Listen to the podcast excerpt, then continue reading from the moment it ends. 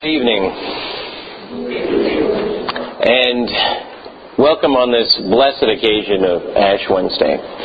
Tonight we begin our journey into Lent and we begin our journey into Lent this evening in an interesting way. What we're going to be doing tonight is starting a series in which we are going to be taking a look at our service that we are given by God on Sunday mornings.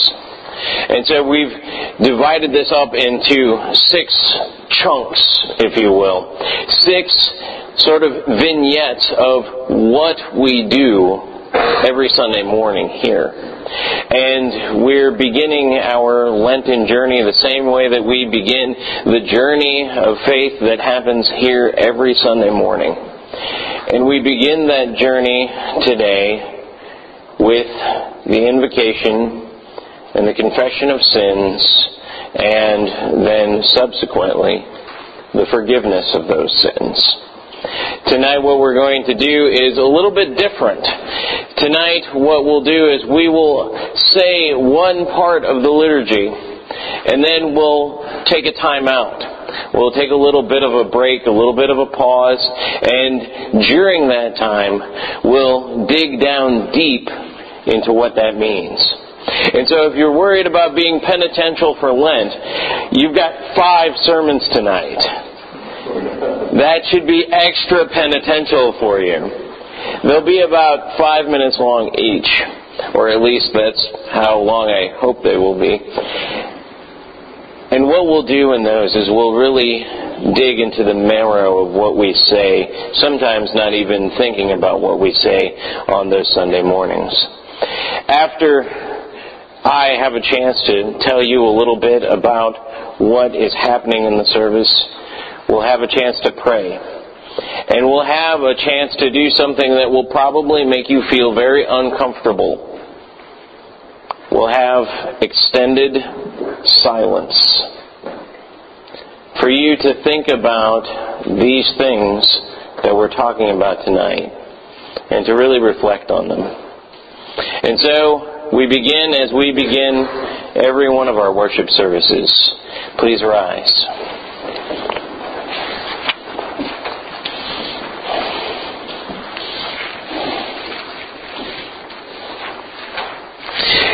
In the name of the Father, and of the Son, and of the Holy Spirit. Amen.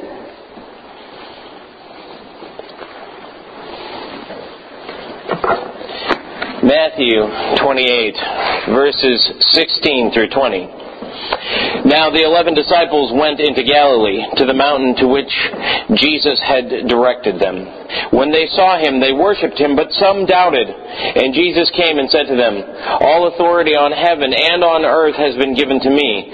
Go therefore and make disciples of all nations, baptizing them in the name of the Father, and of the Son, and of the Holy Spirit, and teaching them to obey everything that I have commanded you. And remember, I am with you always even until the end of the age.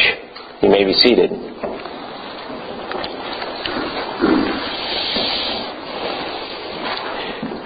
The journey of a thousand miles begins with a single step. That's how Confucius put his proverb together, and there is a lot of truth behind what Confucius had to say. You'll never get anywhere until you take that first step. But that first step is often the problem. That first step is often the thing that freezes us in absolute terror as we wonder what first step is the right first step. What first step is actually going to get me going? What first step is actually going to get me headed in the right direction? So often we are frozen, wondering how we can begin a journey like this one, a journey into Lent. Some of us wonder, well, what do I give up for Lent? Or some of us wonder, well, what am I going to do during Lent? How is Lent going to be different for me this year? Or maybe it's not about Lent at all. Maybe it's about some other devotional practice that you're going to be doing, or maybe it's about some relationship that you have with somebody else. And you're wondering what the correct first step is. The first step that we are given in our worship is this step. The step that says, in the name of the Father and of the Son and of the Holy Spirit. Amen. That first step is the step that puts us in the right place for all of our lives.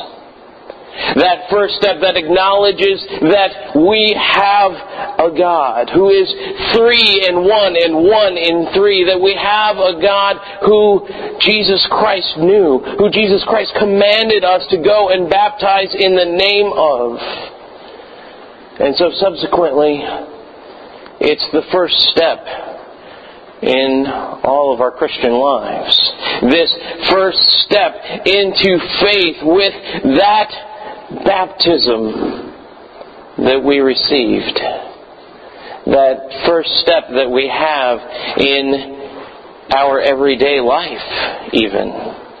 You see, Martin Luther said that the baptism formula was too good just to hold off for every week or just for every baptism. He said that every morning when you get up in the morning, you should get up and you should say in the name of the Father and of the Son and of the Holy Spirit and that that first step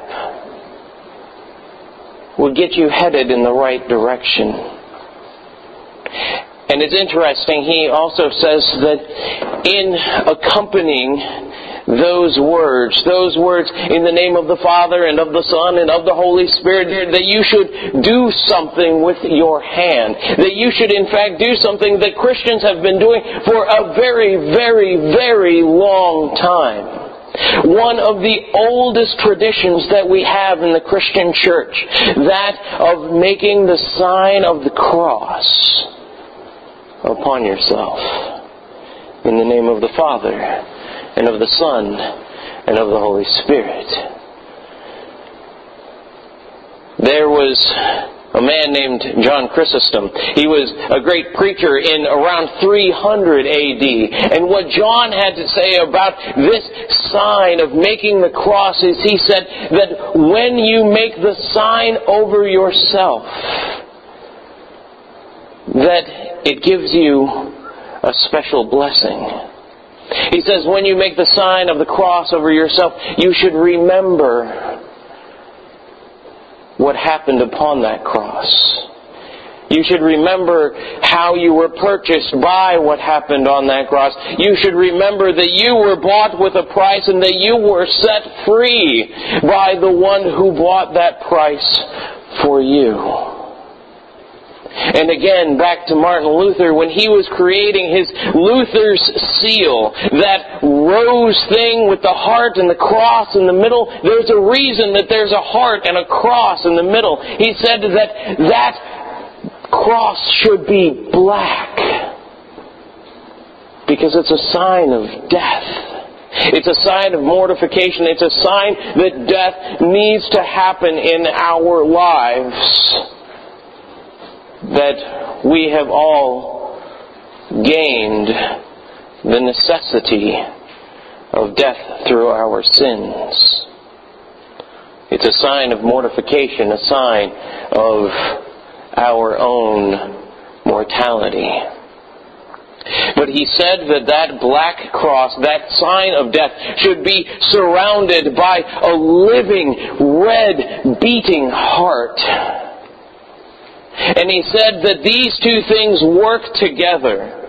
That the cross takes upon itself all of the death that we deserve, so that then the heart may go on living and go on beating and go on rejoicing.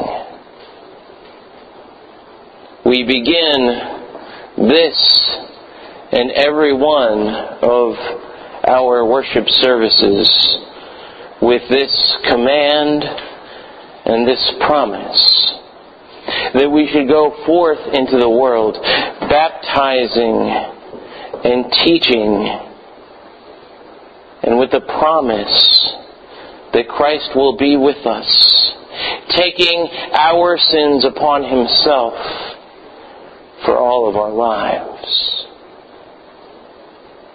Now, we consider that together as we pray together